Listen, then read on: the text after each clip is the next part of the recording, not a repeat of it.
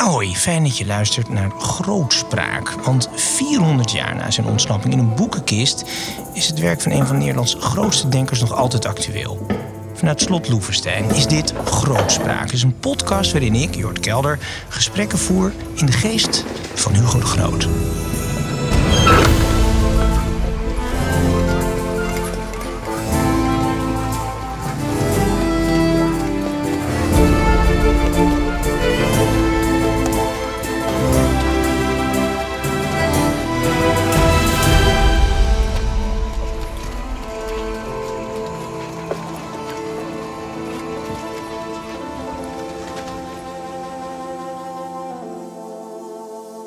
Begin met het thema eerherstel. En ik praat erover met René Dijkstra.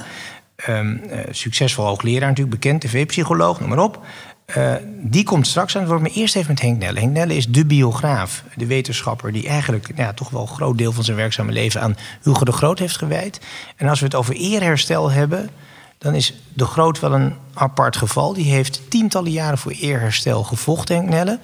Want wordt natuurlijk veroordeeld Ehm, in dit hele van Oldenbarneveld-proces in 1619. Ja, en moet dan knokken. Wat gebeurt daar? Hij wordt veroordeeld in 1619 inderdaad. Uh, op grond van zijn rol tijdens de bestandwisten. En uh, hij vindt die veroordeling onterecht, tegen het recht ingaan. Dat hij zegt dat hij steeds gehandeld heeft in opdracht van zijn superieur. Hij was pensionaris van Rotterdam en die gaven hem opdrachten, die heeft hij braaf uitgevoerd. Dus ze moesten eigenlijk bij zijn superieuren zijn als het ging om een veroordeling, niet bij hem. Bovendien viel hij de status van de rechtbank aan. Mhm. Hij zei, hij moet veroordeeld worden door een Hollandse rechtbank en niet door een van de Staten-Generaal. Nou, die uh, onvrede met die veroordeling, die heeft hij eigenlijk de rest van zijn leven met zich meegedragen. Want heel zijn leven, duizenden brieven achtereen, heeft hij daartegen gestreden. En hij heeft eigenlijk nooit zijn gelijk kunnen verkrijgen. Hij is gestorven als iemand buiten de republiek in het uh, Noord-Duitse Rostock. En daar uh, moest hij erkennen dat die strijd eigenlijk vergeefs is. Zou je kunnen zeggen als een gefrustreerd mens gestorven? Ja, ik denk dat je dat wel kunt zeggen. Hij had het inderdaad, uh, had inmiddels van zich afgelegd de kans dat hij ooit nog zou kunnen terugkeren. Hij uh, werkte er niet echt meer voor, maar hij heeft het wel op dat moment nog als een, een smaad gevoeld. Nou ja, dan meteen enter René Dijkstra. Welkom René. Goed jou een keer in het echt en dan op deze mooie plek te ontmoeten. Um, voor mij is die affaire waar jij in de jaren 90 in belandde ontzettend lang geleden. 1996, hoogleraar uh, psychologie. Um, en jij belandt in wat dan heet een plagiaataffaire. Voel jij enige verwantschap met de levensloop van Hugo de Groot? Ik voel grote verwantschap om een aantal redenen. En daarom begin ik even afwijkend van uh, jouw vraag. Maar met een vraag naar meneer Nelle toe. Uh, van Ledenberg, zegt u wat? Jazeker, dat was een medeveroordeelde. Een medeveroordeelde. Ik heb hier het vonnis uh, dat over Gilles van Ledenberg is geveld. En waarom heb ik dat vonnis? Omdat mijn interesse al sinds jaar en dag uitgaat naar zelfdoding. En Gilles, nadat hij gevangen was gezet, een einde aan zijn leven heeft gemaakt. Hier in het slot Loevestein ook? Of niet? Nee, niet in slot Loevestein, maar in de gevangenis. Mogelijk hier ook, dat weet ik niet zeker. Maar in ieder geval in de gevangenis zelf. En wat is er vervolgens gebeurd, wat in die tijd niet ongebruikelijk was? Gilles is, dat we zeggen, zijn lijk is voor de rechtbank gezet. Hij is veroordeeld tot ophanging, wat hij zelf al had gedaan, en vervolgens opnieuw opgehangen. En de vraag die mij nog steeds bezighoudt, ik ben bezig met een handboek op dit gebied en ik kom dus ook soms bij Hugo de Groot terecht. Een vraag die mij bezighoudt is: heeft Hugo zich ooit hierover uitgesproken? En heeft hij zich ooit uitgesproken over het feit dat in die tijd eh, degene die een einde maakt aan hun eigen leven en hun afhankelijken, zoals vrouw en kinderen, buitengewoon vreed, vreder dan als gevolg van welke andere misdrijf of overtreding ook gestraft werd. Heeft hij zich daar ooit over uitgesproken? Hij, noemt, uh, Ledenberg noemt hij in zijn verantwoording. Dat kan je zo checken op Google. Daar komt hij naar voren. En het, het navrante aan dat hele verhaal is ook dat Ledenberg die zelfmoord beging. Omdat hij Sorry, door... zelfdoding. Zelfmoord bestaat niet. sorry, zelfdoding, die beging hij omdat hij dacht op die manier confiscatie van zijn bezit te kunnen voorkomen. Als je dood bent, kun je niet meer veroordeeld worden, was zijn gedachte. En op die manier dacht hij dat hij het familiebezit zou kunnen veiligstellen voor zijn nakomelingen. Want in levende lijven zou hij waarschijnlijk veroordeeld worden tot uh, de doodstraf op zijn ergst of een levenslange gevangenisstraf. En dan zou daarbij vastzitten confiscatie Dat gebeurde vaak. Dus met Van Oldenbarneveld gebeurd, met de Groot gebeurd. Ze hebben dus altijd al het vermogen. Hij wilde op die manier de toekomst voor zijn uh, nageslacht veiligstellen. Oké, dat, dat is in ieder geval een belangrijk punt. Dat, daarvan was ik niet op de hoogte. De vraag die ik nog steeds heb is... heeft hij zich ook uitgesproken tegen veroordeling... dus tot een criminele handeling maken van zelfdoding in die tijd? Nee, daar heeft hij niets over gezegd, bij mijn weten. Oké.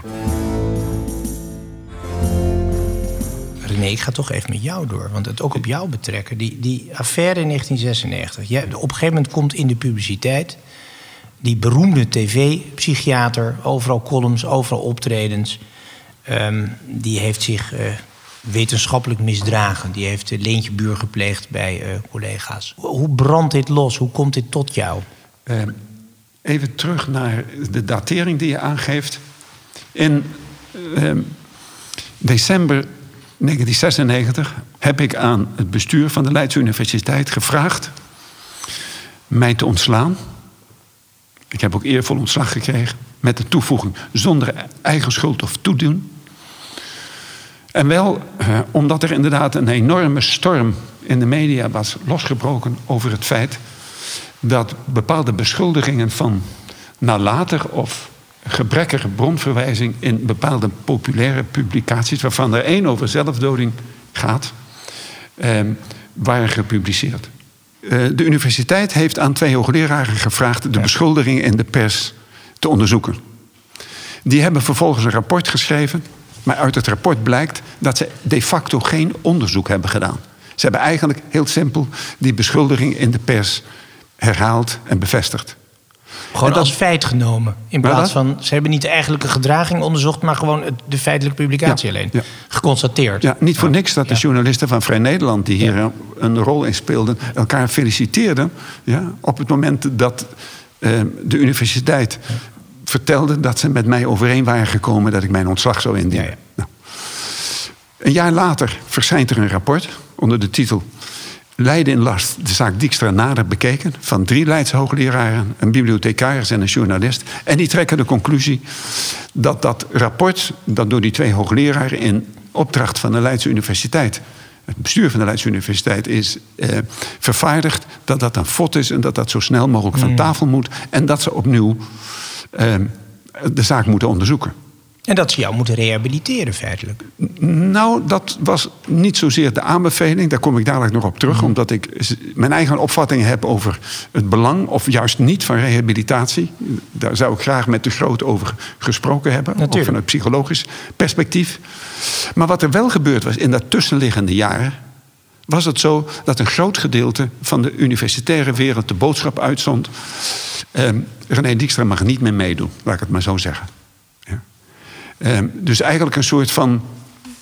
Ja, maar even, René, moet even voor de, voor de luisteraar die daar natuurlijk helemaal niet bij is geweest, nog even. Dit was groot. Dit was allemaal voorpaginawerk, journaal.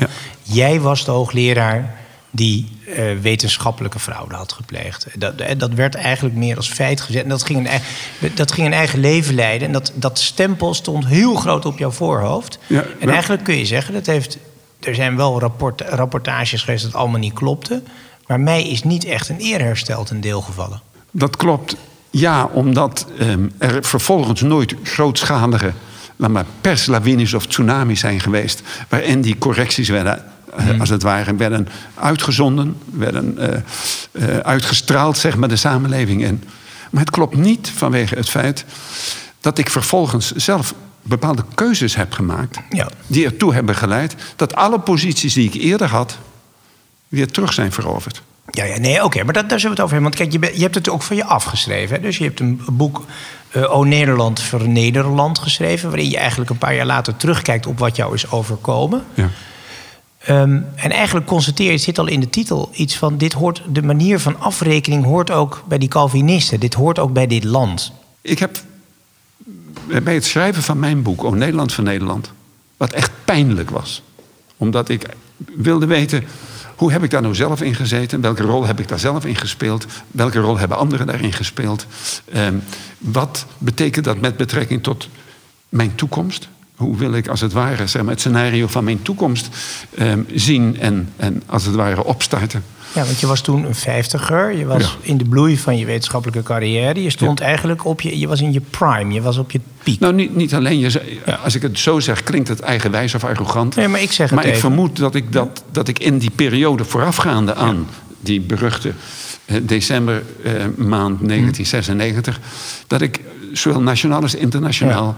een van de productieve en bekende psychologen was. Ja, misschien wekte dat jaloezie. Kan en ik had een eigen televisieprogramma, eh, een column. Ja. maar wekte dat jaloezie? Denk je dat dat een factor is geweest? Wat dat? Bij de weet, is, er is veel jaloezie de métier. Is er oh wetenschappelijke jaloezie oh geweest, maar, denk je? Maar een van mijn fouten was psychologisch... dat aan jaloezie deed ik niet. Daar dacht ik niet eens over na. Ik heb ook nooit mezelf de vraag gesteld of ik anderen bijvoorbeeld door zo actief als ik was in de schaduw stelde, et cetera. Ja. Dus dit is wat dat betreft. Maar speelde het een rol? Kun je dat aantonen of voel je dat alleen? Um, ik kan niet anders zeggen dan dat velen om mij heen en mijn directe omgeving van mening waren dat dat een grote, zo niet een, een buitengewoon grote rol eh, speelde. Um, omdat ik zelf eigenlijk geen echte lifeline met jealousy of envy heb. Hmm. Ehm, heb ik dat in de tijd niet zo gevoeld. En eigenlijk tot op de dag van vandaag nog niet. Ja. Ehm, dus ik ga daar geen volmondig ja op zeggen. Maar wat wel van belang is, dat ik uh, op grond van mijn, laat maar zeggen, mijn uh, zelfanalyse in O Nederland van Nederland, op een gegeven moment op de conclusie uitkwam: als ik één ding niet wil, en als ik naar één ding niet wil streven, dan is het rehabilitatie. Maar waarom niet? Ja. Rehabilitatie gelukt nooit. Rehabilitatie is afhankelijk van de vraag of anderen die je eerder mogelijk hebben uitgestoten of wat dan ook hebben gedaan, bereid zijn om je weer toegang te verlenen. Maar ik trok ook een conclusie. Maar echt genadebrood vreten moet je dan. Ik wil helemaal niet meer afhankelijk zijn van anderen. Als ik terugkom, dan is het volledig op eigen kracht. En niet met behulp van of wat dan ook. Maar dat, jij stelt dus, ik vraag het ook aan Henk Nelle... Hugo de Groot heeft 25 jaar lang gevochten voor rehabilitatie. Ik geloof dat er over zijn wetenschappelijke status verder geen, en de literaire status verder geen discussie was. Maar dat was meer als staatsman moest hij gerehabiliteerd worden. Dat hij geen hoogverraad had gepleegd. Hem is het niet gelukt, omdat hij in 45 dan overlijdt. René zegt nu, rehabilitatie bestaat niet. Nee. Rehabilitatie. Rehabilitatie betekent namelijk dat ze je met exact hetzelfde terugbekleden als datgene wat je had op het moment dat ze je aanvielen of onderuit haalden. En dat kan niet. Dat kan niet in termen van laten we zeggen, de emotionele betekenis daarvan. Dat kan ook niet in termen van de concrete, praktische of materiële aspecten daarvan. Dat geloven sommige mensen wel. Mhm. Maar er zijn veel te veel mensen, zeg ik, ik zeg het even op z'n Hollands, die buitengewoon flink genaaid zijn door anderen. En die zo blij zijn dat ze op een gegeven moment weer terug mee mogen doen. Dat het bijna zielig is. Ja.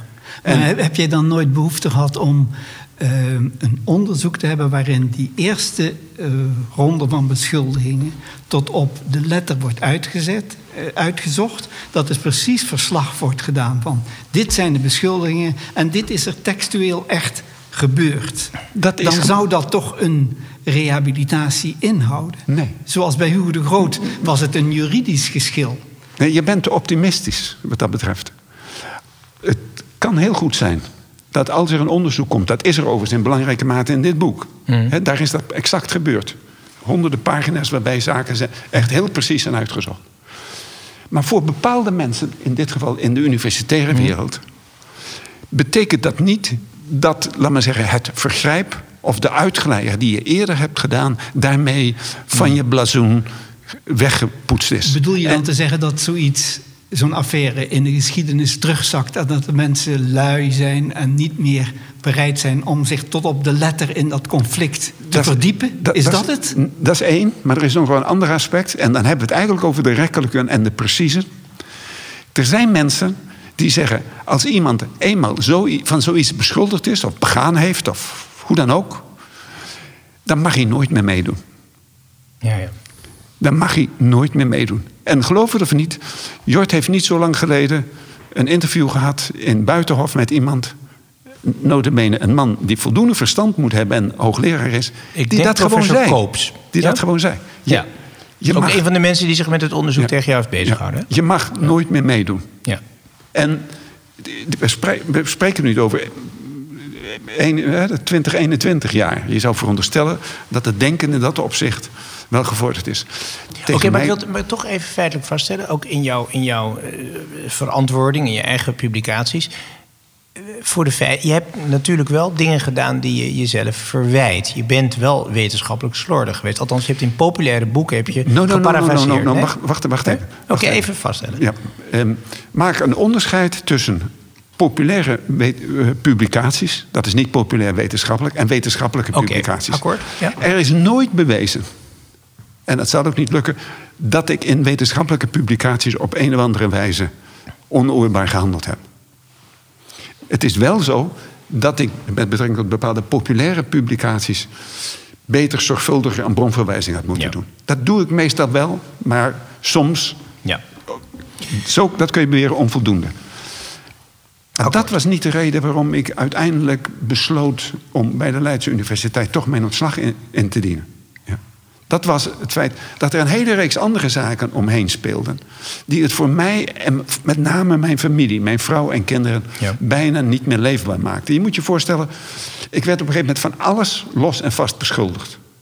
Je kon het zo gek, zo gek niet noemen. Ja, noem het eens zo gek. Wat voor nou, bijvoorbeeld, is er meer van? Op een gegeven moment komt er een beschuldiging van seksuele intimidatie door mij. Dat is, dan is, speelt, speelt het al, ja. die kwestie al drie, vier maanden. Dat is twintig jaar voor me toe, dat is knap. Ja, precies. Seksuele intimidatie. Ja. Die wordt ingebracht door een medewerkster van een collega van mij.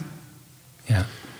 Die, die medewerker, of die, die collega, die eigenlijk aasde op mijn hoogleraarspositie. Ja, ja. Zij zegt dan dreigend tegen mij: ja, Jij moet of bij mij komen om je excuses aan te bieden, mhm. of ik geef dit door aan het college van bestuur. Ja. Uiteindelijk ben ik naar haar toe gegaan, enkel en alleen om te voorkomen voor mijn familie, voor, met name op verzoek van mijn vrouw en kinderen, dat dat niet zou gebeuren. En wat gebeurt er? Twee maanden later, nadat ik mijn ontslag heb genomen, stuurt datzelfde, diezelfde mevrouw mij een brief waarin ze vertelt dat ze al bijna twee jaar een intieme relatie heeft met die betreffende collega. ja. Dat is heel anders. Ik, ik heb dat gewoon met die betreffende collega. Gaan we en nog dat namen haar, noemen? En dat, ze haar excuses, dat ze haar excuses aanbiedt voor het feit dat ze zo gehandeld heeft. Maar sterker nog, maar hoopt dat ik toch mijn zegen wil geven aan de relatie tussen hen beiden. Allemachtig. Als ik, dat, als ik dat weer teruglees, ja. dan denk ik. Je hebt wel wat meegemaakt. wat voor wereld ben ik, ja. ben ik terechtgekomen? wat voor toch, dingen. Toch even, even ter zake. We hebben niet zo heel veel tijd in deze podcast. Jouw stelling is. Als je zoiets mee hebt gemaakt, want of het nou goed of fout of niet klopt, dat maakt niet uit. Je hebt het meegemaakt. Je moet tot de bodem gaan. Je moet hier doorheen. Je moet niet eh, de illusie hebben dat je genadebrood kan eten.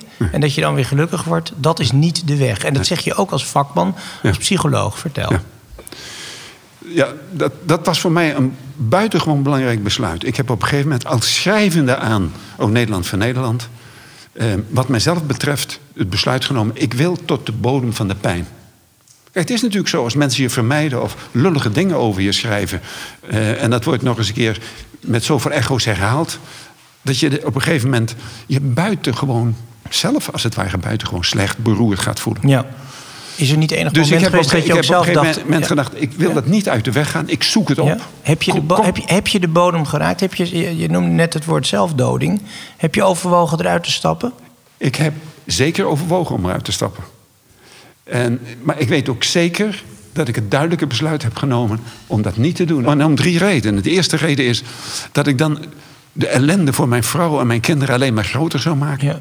De tweede reden is dat mijn vijanden dat zouden zien als bevestiging van het feit dat ik schuldig was. Ja. En de derde reden was, ik stond nationaal en internationaal overigens ook weer een beetje bekend als ja. professor suicide prevention. Ja. ja. En als ik dat zou doen, ook voor de mensen die ik Ironisch de loop van de tijd... dan zou ik eigenlijk wel heel, heel, heel ongeloofwaardig sterven. Ja. Dus Voor mij was het besluit om dat niet te doen duidelijk. Maar als je doorleeft, dan moet je ook de pijn doorleven. Maar je moet dit dus eigenlijk, deze vragen moet je wel aan jezelf gaan stellen als je zo diep gaat om er echt uit te kunnen komen. Wanneer was na die, eh, dat breekt dus in december 96 breekt dat los. Hoe lang ben jij in dat, dat dal nog ingegaan voordat je weer ging opkrabbelen? Nou, ik denk dat ik toch wel een, zoals dat vaak gaat met rouw, hè, want dat is natuurlijk toch ook een rouwproces. een jaar tot anderhalf jaar ben ik daarmee bezig geweest. Want in 1997 verschijnt het eh, contra-expertiseonderzoek. Maar toen zat ik er nog middenin. En ik heb nog een jaar nodig gehad om O Nederland voor Nederland te schrijven. En daar beschrijf ik bijvoorbeeld een gebeurtenis. Maar dat is, dat is typisch voor een hele reeks gebeurtenissen die me mm. overkomt. Vrienden zeggen op een gegeven moment tegen mij... we nemen je weer eens een keer mee uit. Je moet weer eens een keer vrolijk kunnen zijn, et cetera. Ja. Nou, en die besluiten dan dat ze me meenemen naar Joep van het Hek. En ik zit daar in het theater. Ik ontraad het iedereen, maar ga door. Goed. Ja? ik zit daar in het theater. Dat was ook weer aan de beurt van het jaar. Ik het theater en tot en met de pauze gebeurde er niks. Dus ik dacht op een gegeven moment, prima dat ze mij mee hebben genomen. En net na de pauze, jawel hoor, daar komt die grap die hij maakt over mij. Ach. En de hele zaal lacht. Ja. Keihard. Zo eenzaam, je, zit daar, je zit daar tussen. En mijn eerste neiging was... Ik werd niet alleen zeg maar, ontredderd, maar ook buitengewoon boos om op te staan en het theater uit te gaan. Wist hij dat je er zat? Zag iemand jou? Was je herkenbaar? Ja, voor sommige mensen wel natuurlijk. Die ja? ook. En ik had een paar vrienden gelukkig meegenomen. Maar op, op een bepaald ogenblik zit ik daar, gebeurt dat. En toen heb ik vlak voordat ik op zou staan en weg zou gaan... en tegen mijn vrienden zeggen... je kan me de pot op me dan dit soort dingen nemen.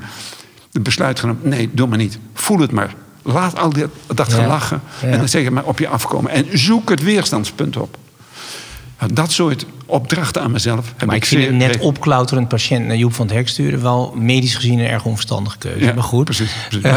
maar, goed. maar goed, die bodem heb jij gezien. Maar, maar los daarvan, wat het betekent is... Uh, want daar is ook psychologisch goed reden voor. En wij noemen dat in mijn vak, verder onderzoek, de opponentenprocestheorie. Hmm. Als je van het ene gevoel de hoogste mate van intensiteit opzoekt en hmm. ervaart, dan ontwikkelt zich inmiddels het tegenovergestelde gevoel. De opponentenprocestheorie. Dus als je het diepste punt van je verdriet of van je angst opzoekt. en op een gegeven moment op de bodem van het dal zit, dan is er eigenlijk nog maar één weg. Mhm. En dat is de weg omhoog. Akkoord. Maar als je te vroeg afremt, en dat heeft naar mijn mening Hugo de Groot gedaan. Ja. Als je te vroeg afremt, dan moet je eigenlijk voor twee dingen vluchten. Namelijk voor de mensen die je niet meer moeten, of die je op afstand houden. Maar ook voor de gevoelens die, mhm. die steeds weer opduiken. En de, dus eventueel de schaamte en andere dingen die er zijn. Dus ik, toen ik jouw boek voor een stuk gelezen had van de week, heb ik dat met aandacht aan. dacht ik, mijn god, Hugo was bij me langsgekomen. Ja.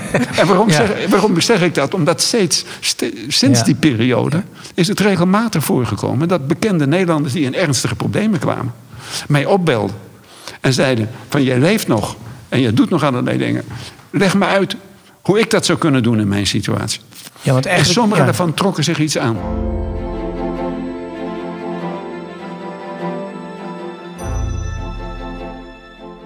Iedereen maakt in zijn leven natuurlijk tegenslag mee. Ja. Ehm, niet iedereen is zo bekend dat hij zo, he, zo publiek uh, de bodem gaat aantikken.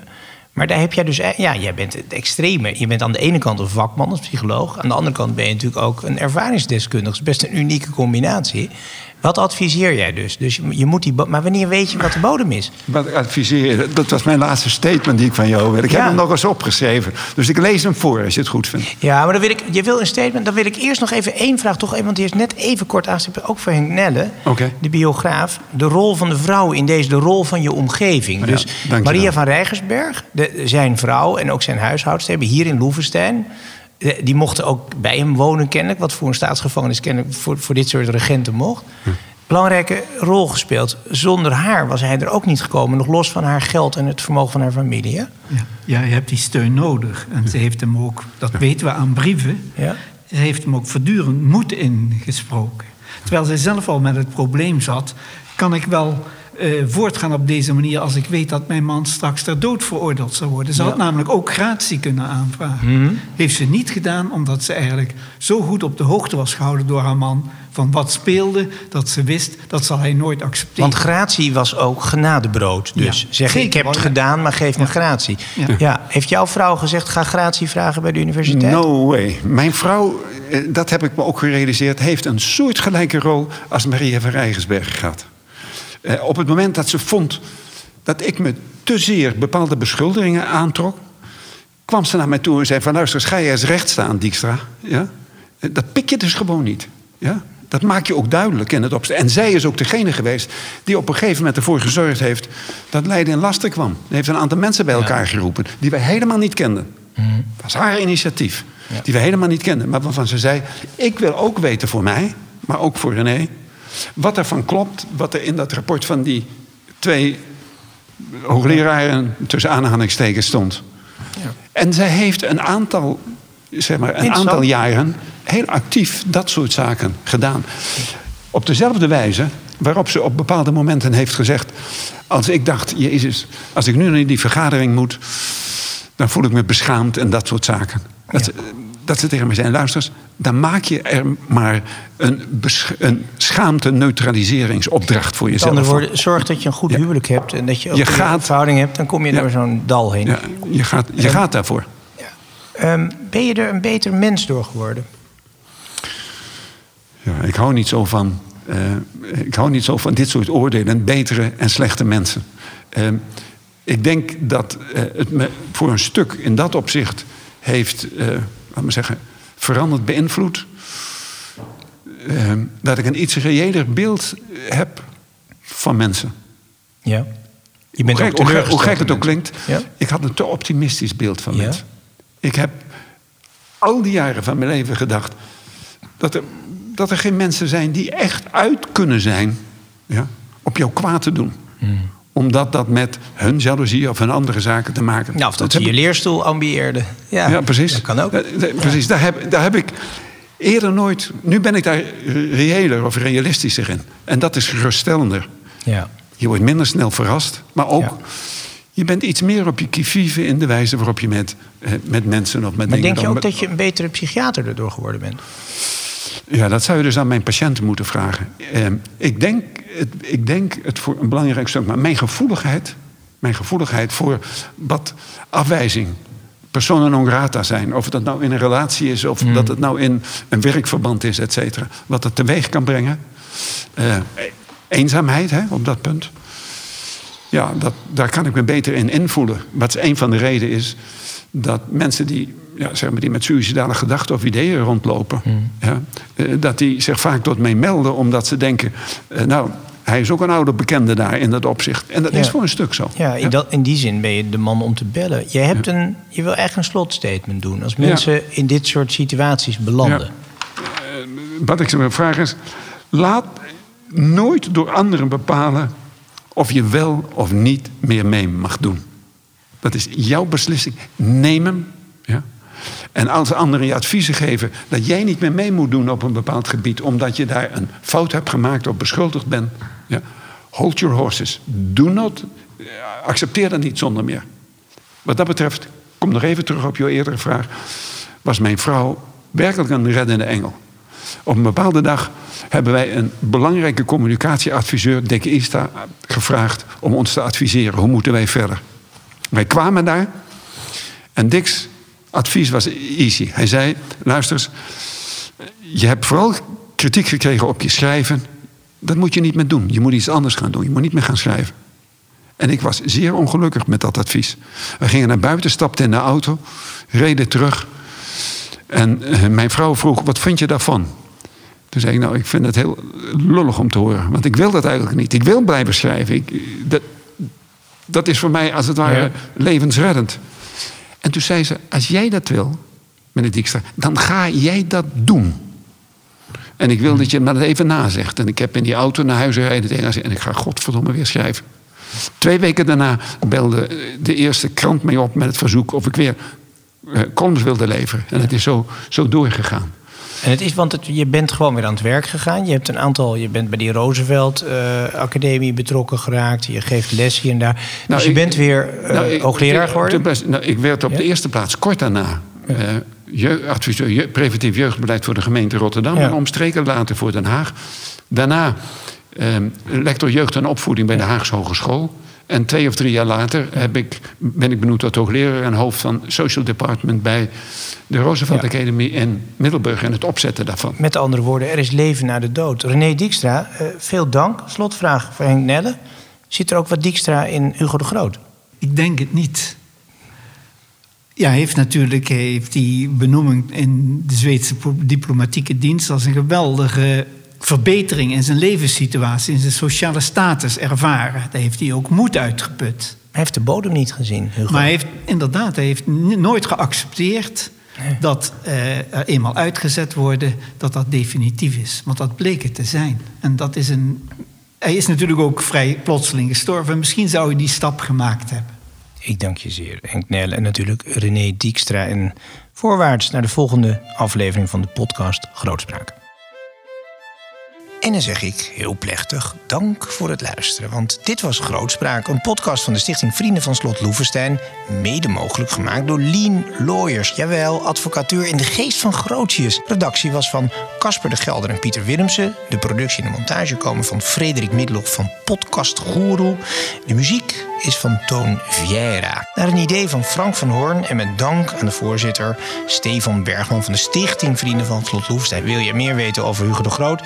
Dan kun je abonneren op de podcast. Of je kijkt even op hugodegroot.nl slash grootspraak. Wij zeggen dank en leven de vrijheid.